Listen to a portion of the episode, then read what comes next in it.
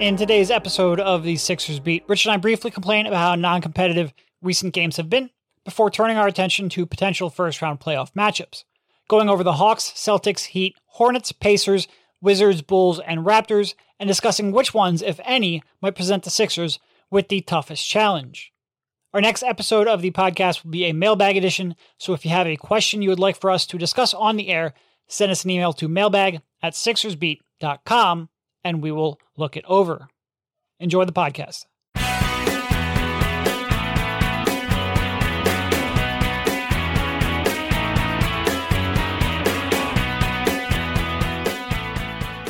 All right, welcome everybody. This is Derek Bodner, joined by Rich Hoffman on the Sixers Beat, part of the Athletics Podcast Network.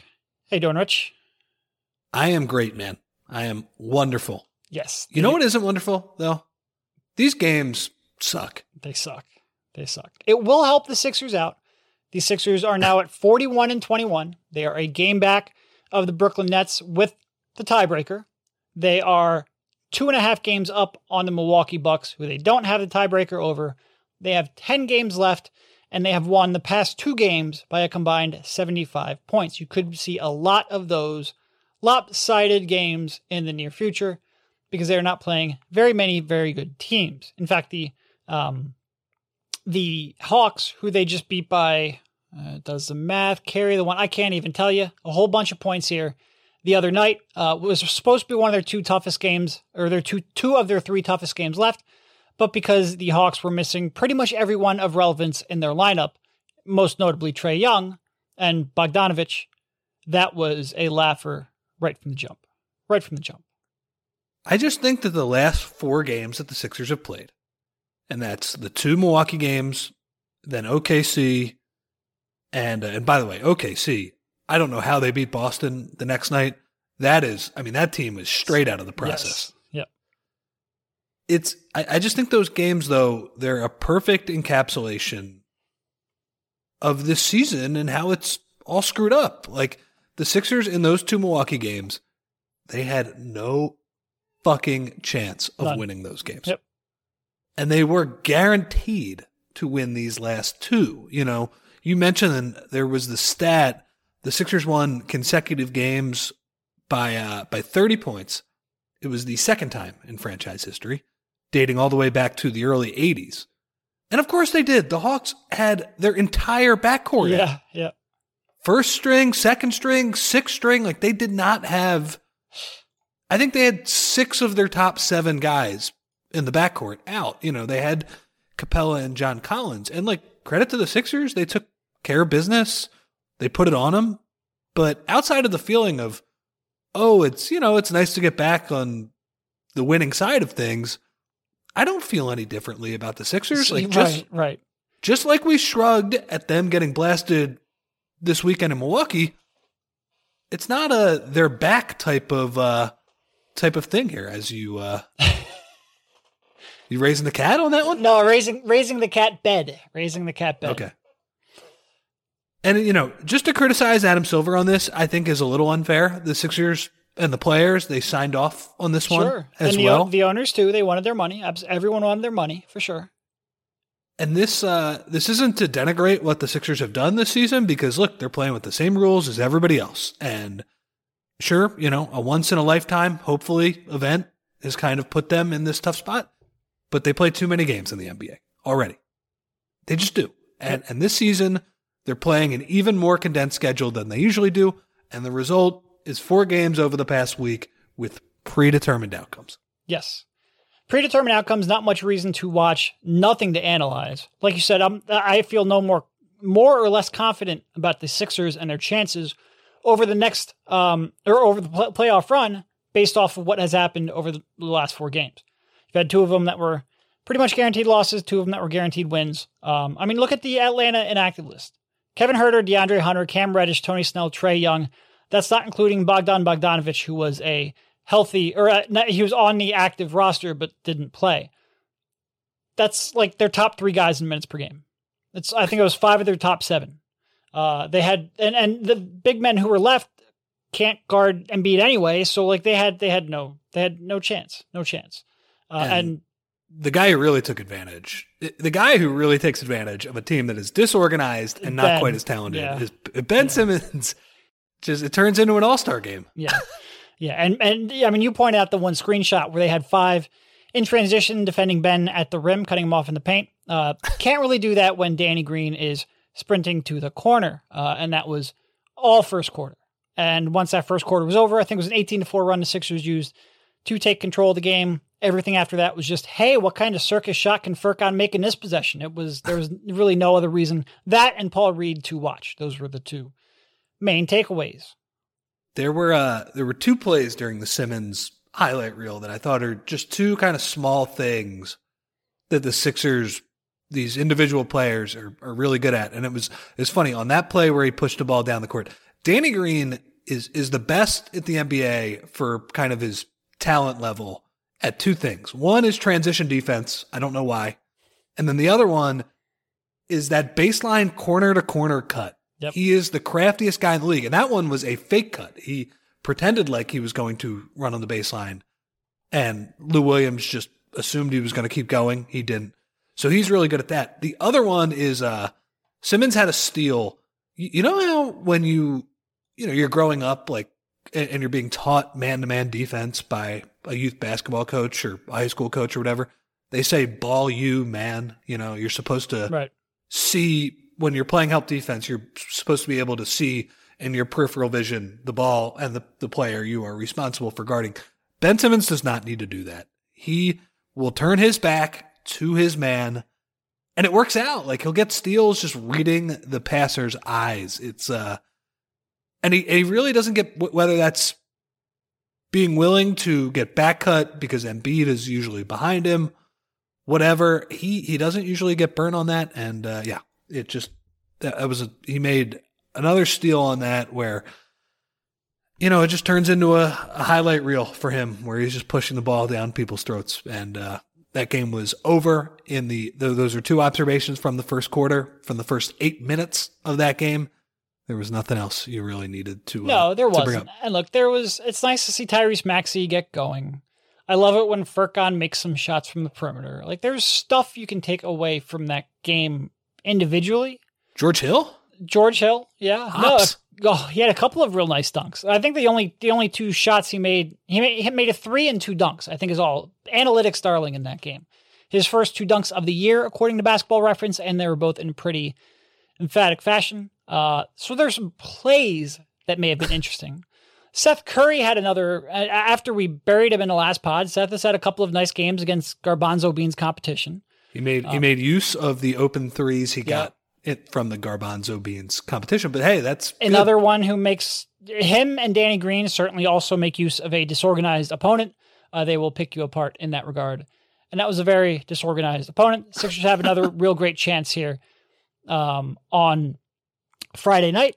And, and that really underscores, like when we were talking, I I think we may have undersold, like when we were talking about nine and three over the last 12, might have Yeah. undersold that a little bit. they have a chance to win uh, pretty much every night out here outside of maybe that Miami game, which is coming up. Uh, maybe a couple other marginally tough games. The Pacers, I think they play, but not a whole lot of competition. They should be able to run the house. And look, they didn't have a player play more than 26 minutes against the Hawks. You hope to be able to get that a couple times here, or uh, uh, not maybe a bench player. They didn't have a starter play over 26 minutes against the Hawks. You hope maybe you can get that a couple more times here down the stretch. Doc loves to call it old school load management. Give him a couple of fourth quarters off. That would be big. Uh, love to keep his minutes down. If you can keep it below 30 for the big guy, I think that would be great. I think you're going to get a lot of that over the uh, Yeah. the final games. I thought um I didn't even realize Mike Scott was active until he came into the game, but it seems like he is finally out of the rotation if Yeah. everybody is healthy. That uh, you can thank George Hill for that. George Hill, by the way, like Which I- I- we brought up a couple when they people were like, "Well, what are you what are you, what are you going to do about the backup four? You're going to get George Hill in the lineup, and you're going to play a lot of small ball lineups. That's the solution. Doc talked about he was like, we're going to play four guards, and I didn't really consider Matisse a uh, a guard. You know, like I, I guess when he My definition trouble dribbling guards, yeah, at, at times, like like he does, but but he is he is a guard slash Per- wing four for sure. perimeter players. Yeah, Yep. yeah. and uh and that's how they're going to roll out with uh with that group. I uh George Hill, you know, I think coming into um, Wednesday's night, night's game, let's get the dates right here, against uh, Atlanta, he had only attempted four threes in, in 93 total minutes. I would like to see him Yep. shoot it a little more frequently. That's the story of the uh, Entire team. the Sixers backcourt. Yeah, for the most part. Um, that's, I mean, four threes in 93 minutes. That's not even looking at the rim Yeah. Yep. for, for the modern NBA. But you can tell he's, you know, he's a veteran player trying to feel his way. Pick his spots, new team. yeah, and try and get people involved. And, you know, he's, he's not the most, uh, aggressive shooter in the world anyway. It's, uh, so, but I, I've been impressed by how he's looked. You know, it's funny that Daryl Morey talked about how uh, how he gave the Sixers switchability, and that was kind of the primary talking point after he was initially acquired. You know, we have this group that can switch everything now. And and I mentioned on the last pod, like I think a bigger wing, like a Drew, even like a Drew Holiday, can can give him a decent amount of trouble. What has impressed me the most with him, though, he is like a very savvy off ball defender. He gets around screens. He's got that super skinny frame that can slither around screens. I've that, that's been impressive. He is uh he's going to help them for sure. Yeah. As you all know by now, we've teamed up with BetMGM this season. We'll be using the BetMGM lines to make all our picks, and we'll have special offers for our listeners each week. If you haven't signed up for BetMGM yet, use the bonus code TA Basketball, and you'll get a one-year subscription to the Athletic. Plus, up to a $1,000 first bet offer on your first wager with BetMGM. Here's how it works. Download the BetMGM app and sign up using bonus code TA Basketball. Make your first deposit of at least $10. Place your first bet on any game. Claim your voucher for a one year subscription to The Athletic. 21 plus to wager. Visit BetMGM.com for terms and conditions. U.S. promotional offers not available in D.C., Nevada, New York, and Ontario. Gambling problem? Call 1-800-GAMBLER. In Colorado, D.C., Illinois, Indiana, Louisiana, Maryland, Massachusetts, New Jersey, Ohio, Pennsylvania, Tennessee, Virginia, West Virginia, and Wyoming. Call 1-877-8-HOPE-NY or text HOPE-NY. Call 1-800-NEXT-STEP in Arizona, 1-800-522-4700 in Kansas and Nevada, 1-800-327-5050 in Massachusetts, 1-800-BETS-OFF in Iowa, 1-800-270-7117 for confidential help in Michigan. In partnership with Kansas Crossing Casino and Hotel. In Ontario, if you have questions or concerns about your gambling or someone else close to you, please contact Connects Ontario at 1-866-531-2600 to speak to an advisor free of charge. Sports betting is void in Georgia, Hawaii, and Utah, and other states where prohibited. Promotional offers not available in Nevada and New York. Don't forget, if you haven't signed up for BetMGM yet, use the bonus code TA Basketball and you'll get a one year subscription to The Athletic, plus up to a $1,000 first bet offer on your first wager. Yeah, and I'm excited to see the. Ro- uh, we're making a big deal of it going into the game. Like, hey, we'll get our first chance to really see Doc's full rotations because they had their full lineup healthy. Two of them. Well, the rotations were blown about eight minutes into it when the game became garbage time. Uh, but it will be nice if some of these games could be close. We get a glimpse of what Doc's rotations will be, and I think Doc will try to build a rotation here just to, um, you know, just to kind of get a, a little bit of an established flow towards a game. Uh, and that is something that we, or at least I talked about. I think it might have been in a solo pod uh, where Doc did every non-garbage time possession for the Clippers last year. Did have at least Paul George or Kawhi Leonard on the court in the playoffs, so you should see him change up his rotations at least a little bit here as we enter in to the playoffs. Um, so I'd love to see what those are in the, this stretch run for sure. Yeah, and then you get a lot of uh, shenanigans at the end of these games. I think you're going to see more of it. I think you're going to see. You're talking about the fight. Well, the the fight was was one thing, you know. that Chris was a Dunn, he was, shenanigan. yeah, he was he was having a tough day. You know, he was It having a very tough day.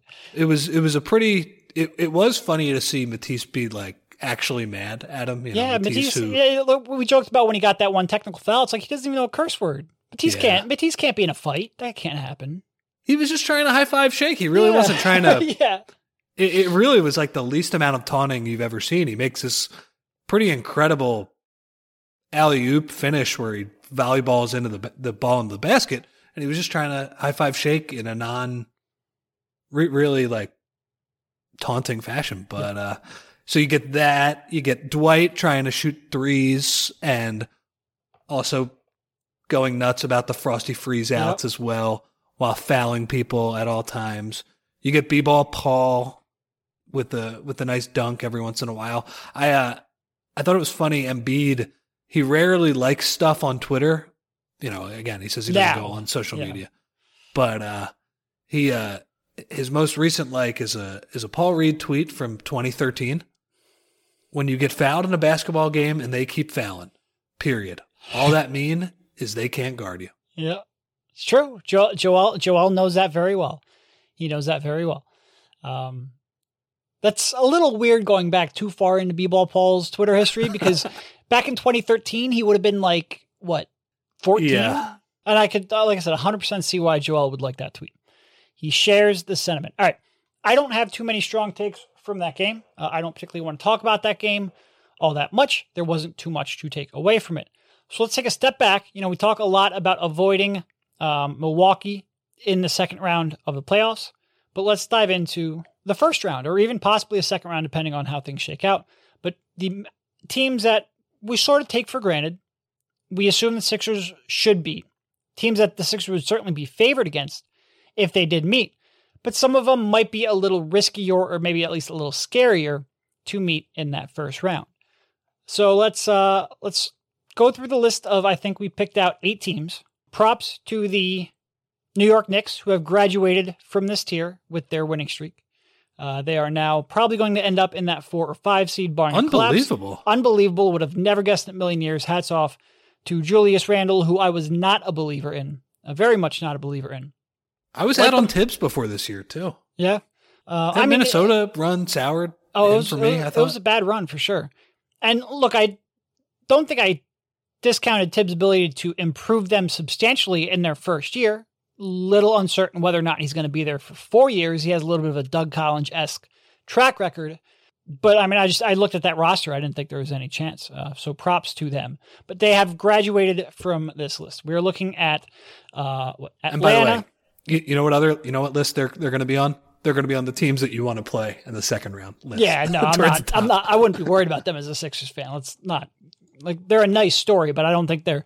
If if New York makes an Eastern Conference Finals, I will be stunned. Yeah, You know what a nice story means? That means a team you want to play in the second round. That's what that right, right.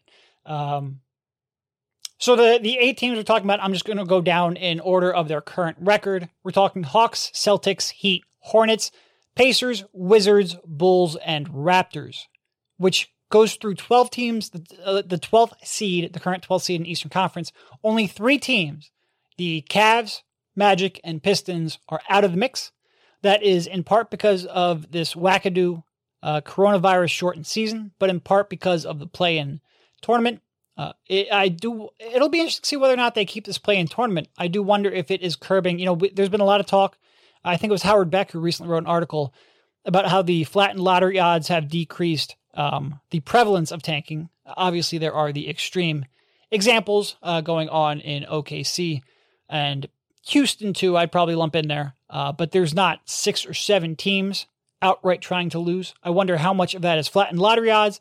I wonder how much of that is uh, the play-in tournament, giving teams like Chicago life when they otherwise wouldn't. But uh, anyway, it's a it's a long list of teams.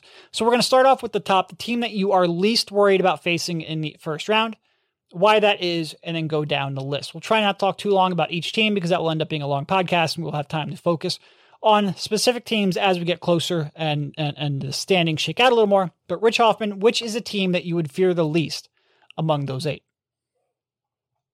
Yeah, I mean, uh, I would say like you would put these teams into tiers. So this is not this team. I would say that is number one is not in a tier by itself. There, there are a couple other teams that I think are, are roughly the same when it comes to desirability. But the team that I would be least worried about if I were the Philadelphia 76ers is the current eight seed, the Charlotte Hornets. Do you have them at the top? They're well? the same one. I mean, who's guarding Joel Embiid? Like, who the f is guarding Joel Embiid? There's nobody guarding Joel Embiid. B- Biyombo, Zeller. It's Biyombo. happening. It's Biyombo who can't do it. A and then I don't think there is a center in the NBA who Joel Joel Embiid when he plays a non-shooting center is a, an even better defensive player than he mm-hmm. already is, which is awesome. There is not a player that he can help off more and more easily. He's like you know Biyombo, not a crazy lob threat either. And I just look like the, the Hornets. They have again nice story, and they've played a lot of really entertaining games this yeah. season. Yep. Miles Bridges is probably the best dunker in the league at this point, like in game. He's insane. Terry Rozier, which, you know, I think a couple years ago everybody was laughing at that contract. He certainly has played very well this season, lit up the Sixers in one of those games. But I, I just think back to those games, the two home games, especially, which were a back to back or not a back to back, but a, a two game series in January. And those were very comfortable wins where Embiid was picking everybody apart. The Hornets were struggling to score, and that was with LaMelo Ball. You know, LaMelo, I mean, I guess he could come back and, and Yeah, make should, things. I think he's supposed to be reevaluated soon. So I think he sh- should be back from the wrist injury by the playoffs, but I don't think it's definite. And I love watching him, but uh and he's certainly gotten better as the season has gone along. But again, he's a rookie that is still pretty mistake prone player who uh we'll see if he makes his jumpers in the playoffs. Yeah, not not worried about that team. No, I for everything you said. And look, I don't. There's no. They don't scare me offensively. They can get a little bit hot from the perimeter, uh, but they don't scare me too much offensively. And defensively, the Sixers should be able to rip them apart. Um, like you said, good story. Not a. Uh, not a real threat. All right, so let's move on to the second team. For me, it is the Chicago Bulls. Uh, and if there is a team that look, I know you're a little bit worried defensively in some of those matchups. Although Matisse had a, a real um, highlight reel against LaVine. I know they scare you a little bit offensively, but they can mistake their way out of a playoff series. They can't defend Embiid. I have a lot of confidence going up against that. And right now they're playing pretty bad basketball. Um, uh, I would have no it, like if they if the Sixers if it was anything more than a gentleman's sweep, uh, I would be stunned, stunned. Yeah, I think this. If we were going to get a little more specific, I, I would put Charlotte as number one, and then maybe put a mini tier of two teams. Um, if but but but certainly, I, I had Chicago second as well. Um, Look at some of I- I- Chicago's recent losses. They lost to the Timberwolves, the Magic. They lost two against the Grizzlies, uh, the Cavs. Like they can put up a stinker against bad teams. They could, like I said, they could mistake their way out of a playoff tournament in the blink of an eye.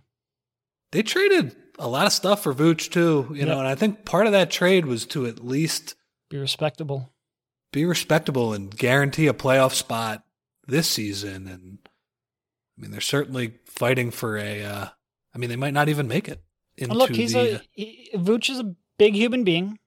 Theoretically, that should help no, but it doesn't. Uh, a because Vooch gets, gets killed, and B because they're so bad defensively. Even if he does stand and beat up for a millisecond, they're not going to rotate quickly and efficiently to to make use of that anyway. Um, no, I have no concern going up against them. Vooch would worry me a little bit as a, a pick, and and pop, pop, guy. That has given Joe some trouble in the past, just because Vooch is a, a very good offensive player. I am thinking back to the New Year's Eve game that the Sixers won against the Magic when Vooch was still on them by a thousand points. I forget that was another one of the Adam Silver 2021 classic games. Um, 2020, 21 classics. Embiid just in that first quarter was absolutely schooling him. Whether it was power moves, whether it was spins. I mean, he was Vooch has no chance. Yep. So they're, they're next. So I had them second. My third place team is, you know, it's a team that's given the Sixers some trouble in the past, but I'm sorry, I just can't get there. I, I can't move them any anywhere past this spot. I have the Washington Wizards next. Yeah, yeah, and they're they're interesting because they've won a whole bunch in a row. I forget exactly what it's like nine or ten, something of that sort. And they have some players, specifically Bradley Beal, and we were all there for the sixty point game, uh, who, who who scare you, but they are it, it sort of it's hidden by the fact of how good Beal is and how much of a name Russell Westbrook is. They're a bad offensive team. Like they are a downright. I think they rank in the bottom six or seven in the league offensively, and they're obviously not a very good defensive team either. And when you actually look at the point differential and the net rating of all of these eight teams, they actually have the worst point differential of all of the eight teams that we're talking about here. And they've hit, hit, got a really good run here of late. Uh, this second half of the season has a lot of fluky results that I don't necessarily buy will matter when the playoffs roll around. And Washington's win streak here is one that I am not completely buying. So they have moved back into very legitimate playoff competition here at 28 and 34, uh, but they don't they don't scare me one bit either. They just I don't and, and look, Bertans comes back, uh, came back, and he's a guy who scares you because he dropped like a million threes last year against the Sixers at one point. Uh, he hasn't been having a great year, but he does scare you because of that shooting. But I and look, this is one I would love to see in part because Bradley Beal's entertaining to watch, but in part because that feud that Russell Westbrook has against the Sixers, I would love to see play out in a very short four game playoff series. Um, but I wouldn't wouldn't worry about them at all. I, yep. I, I agree with you there. All right, next up on my list is uh is the Pacers, who we're actually starting to get into sort of like semi decent teams here. Damn it, uh, we, we might have the same list in total. We're, yeah, we're we might. We've well, we've been we've podcasting matched. for a long time. I probably could have guessed your list at this point. And look, this is a respectable team. Like they are right in the middle of the league offensively, right in the middle of the league defensively. Um, Miles Turner is a very good player who has no chance against Embiid.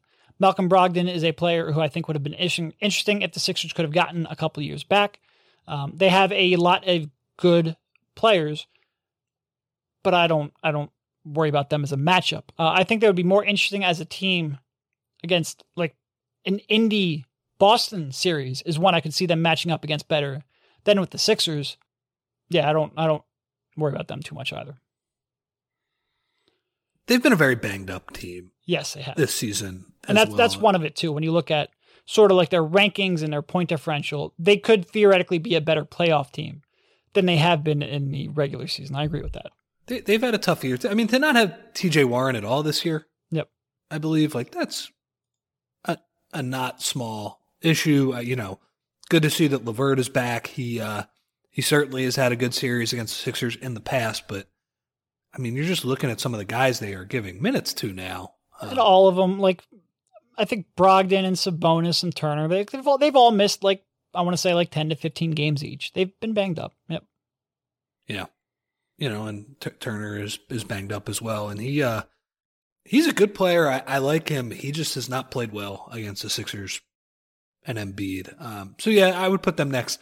I, I think that would be a five game series with uh with, by the way, it would be game four or game three with a, a raucous TJ McConnell performance. Yes. Yes. He might the steal them. He might steal them a game. Like actually by stealing an inbounds pass, he might steal them a game. Yeah.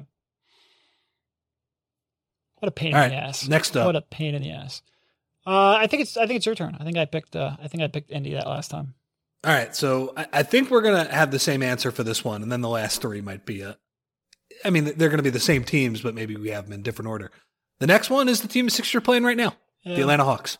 And, you know, this is a team that has played well of late, especially because some of it has come without Trey Young. You know, they, they beat the Bucks. You know, after the Bucks blasted the uh, the Sixers in that uh, that Saturday game, got to go to a back to back to Atlanta. Nope, they're not winning, and that just goes to show that you know, as, as weird as some of the Sixers results have been this season, everybody is dealing with this in uh, in one way or another. I, I mean, I, am very interested to see what this team looks like in the playoffs if they can can get a decent amount of their guys back. The the main guy who I want to see in a playoff series is Trae Young. Yep. Some of the the smaller guards, you know, I they, they have Lou Williams now, who has traditionally struggled in the playoffs. Some of the guys who are foul drawers in a sense, and I guess you could you could include Embiid on the other end of the uh, at least the size spectrum, but in terms of foul drawing, sometimes the playoffs, you know, they're a little more physical. Teams can switch you. They they don't have quite as much success, and also Trae Young, you know, we we have seen with JJ Redick and some other players in the past what a smaller defensive liability can look like in a playoff series and how teams can really just mercilessly try to attack that he might struggle with that a little bit. But you know, I, I, this is a team that has a lot of good players when they're healthy. Like Clint Capela's having an excellent season. You know, got a couple boards on Embiid. I, I feel like he's averaging like 15 rebounds a game. John Collins is a you know more of a talented offensive player. Wonder what he is long term. They, they, they have a lot of dudes. I mean, they they have Bogdanovich who has been hurt a lot of this season, but I would say over the past 10 or so games since he came back has given them another off the bounce type creator. Um, good, good team. Good team. I, I think the Sixers would ultimately dispatch, dispatch them. Their size, their physicality would be a little bit too much, but I, I could see that going, you know, five or six. Good team, having a better season than either the Raptors or the Heat. Uh, probably deserve to be ahead of them in a ranking. Like you Yep. probably deserve to be more scared of the just based off of what they've done in the regular season. Uh, and in terms of a matchup, you know, I think the Sixers could score at will against Atlanta. Not as at will as they did on Wednesday night, but still at will. I think uh, obviously the Trae Young is a matchup you can hunt.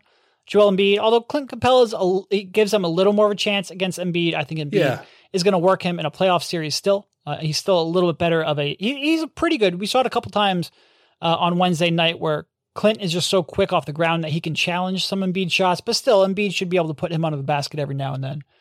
But they do scare you a little bit offensively. Like that Trae Young, either Clint Capela or John Collins pick and roll would cause the Sixers some problems. Bogdanovich could get hot and shoot from the perimeter. Gallinari is still a, a very skilled, smart player. Like they have a lot of shooting, they have a lot of good decision makers, and I would love to see Trae Young in a series. And I think he is a kind of guard who can extend the Sixers defense so far out with that pick and roll that he could give them problems. Like we could certainly. He, he he's the type I think who could give you.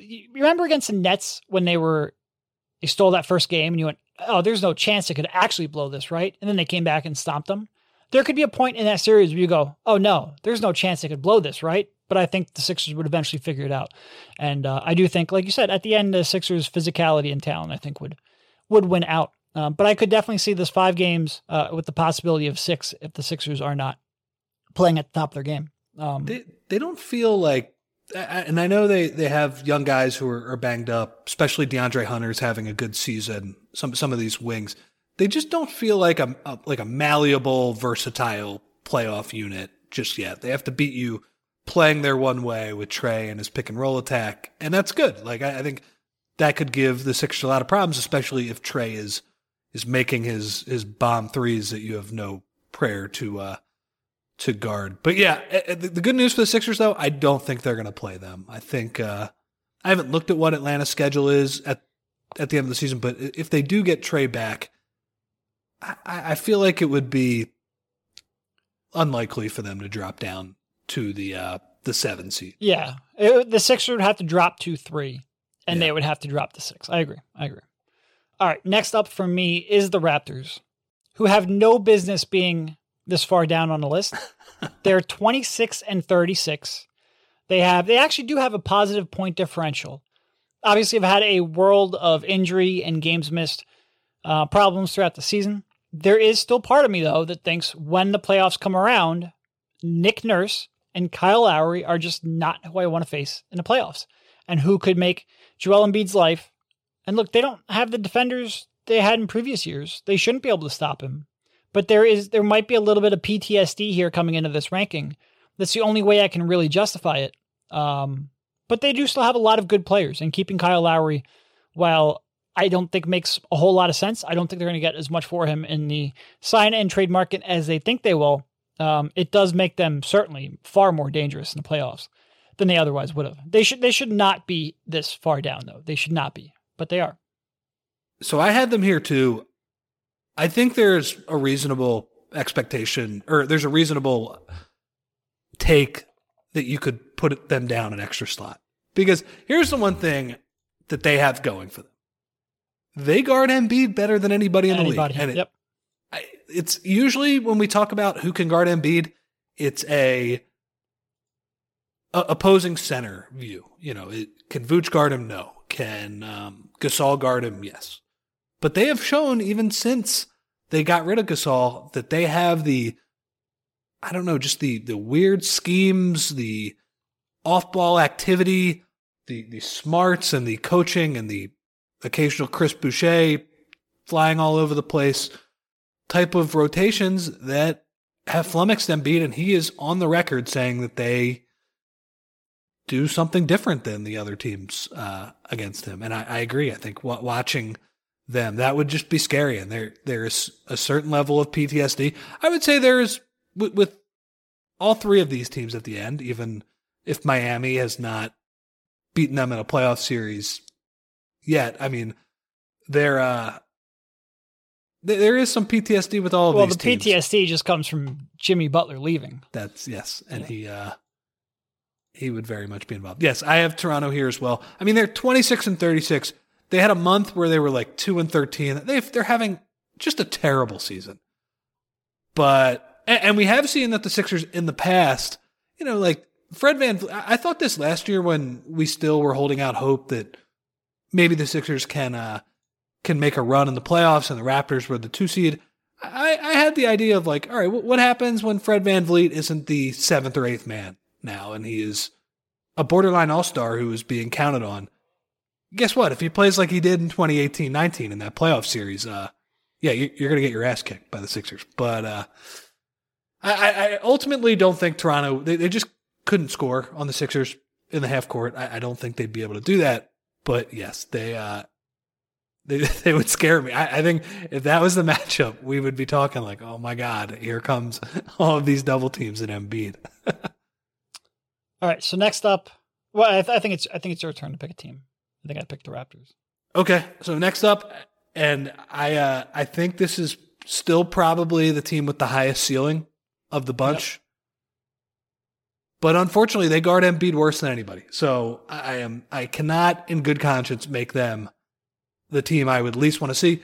It would still be really scary, and that is the Boston Celtics are Okay. the uh, are the next team. We finally got to a disagreement, and I'm not even sure if I disagree. I just had it ranked differently. I did have Miami here next. I think you're probably right in your assessment, though. I think sh- uh, Boston is the best team out of this group, but you are right that they match up against Embiid so poorly that it probably doesn't matter. Um, no, mean- you're you- you're right. I think I think my so you're right. I think Miami, Miami, is, having a more- terrible year. I don't want to discount them. Uh, like, like putting them lower.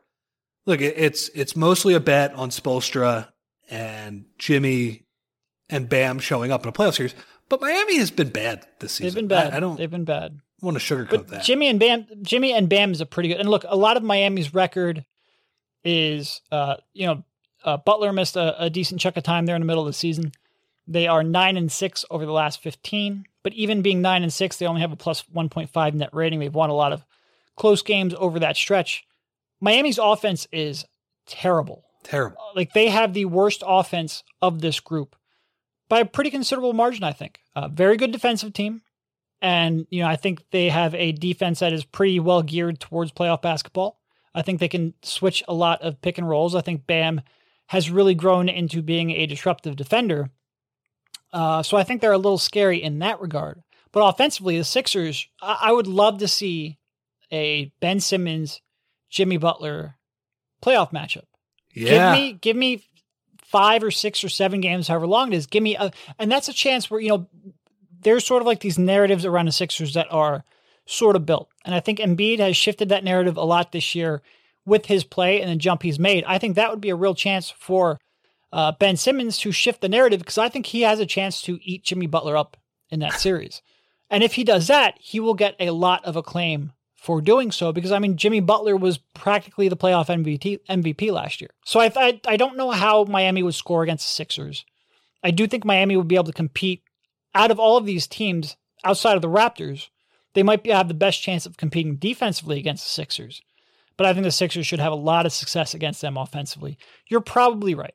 Uh, the Celtics should probably be the next team up because they have no chance of defending Embiid. No chance. None.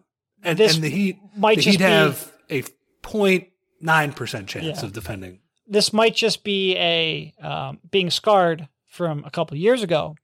But I mean, look, Tatum and Brown are still dangerous. Uh, that is a tough wing duo to match up against. I love Marcus Smart in a playoff series, um, and you know he's going to shoot fifty-two percent from three over that that stretch there. Um, but you're probably right; they have no chance against Embiid. None. I just can't get over the 2019-20 Sixers vibes with the Celtics this season. I mean, I'm seeing stuff on Twitter about Aaron Nesmith like having a big night. Uh, meanwhile, they almost got swept in a home back-to-back against the Thunder, and the Hornets. Mhm. I mean, they're they're having a really rough season right now. But uh, I, I think your point on Ben against Jimmy, that was the underrated thing about last season. We have not seen it this year. Maybe we'll see it in the uh, in the game. I don't know whenever that is next week, week after.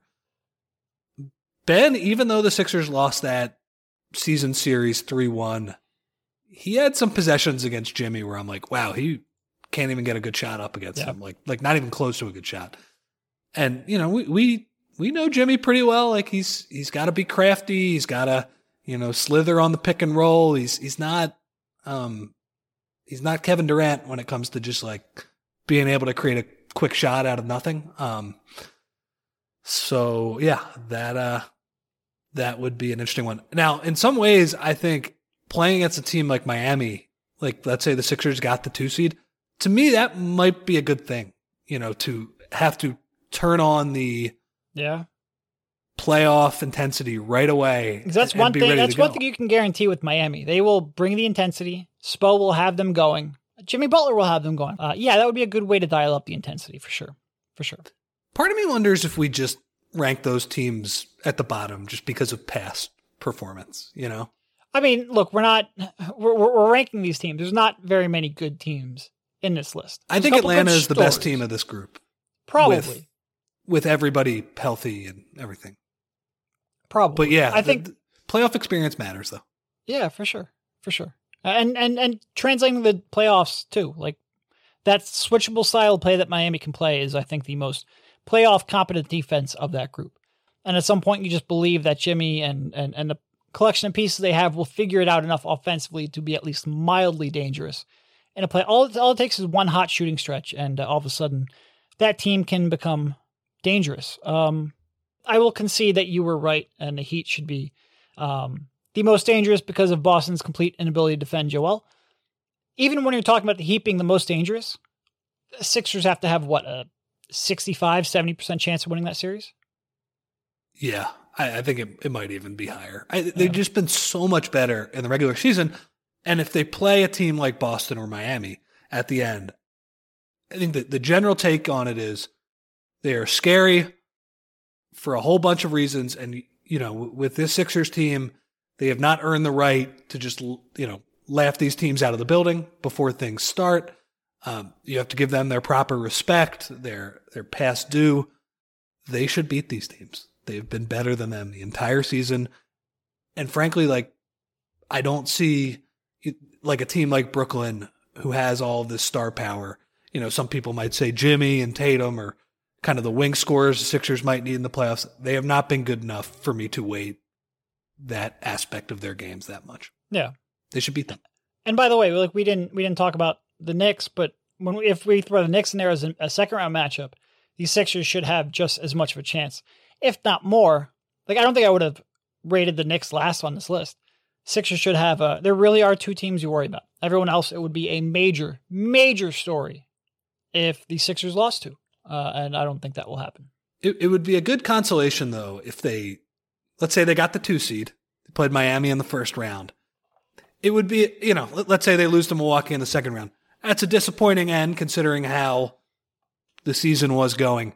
To uh, to at least fire off some heat culture tweets after a, a first round beatdown of Miami. That, that- maybe you're not going to hang that as a banner, but you know, you, you might you might do something.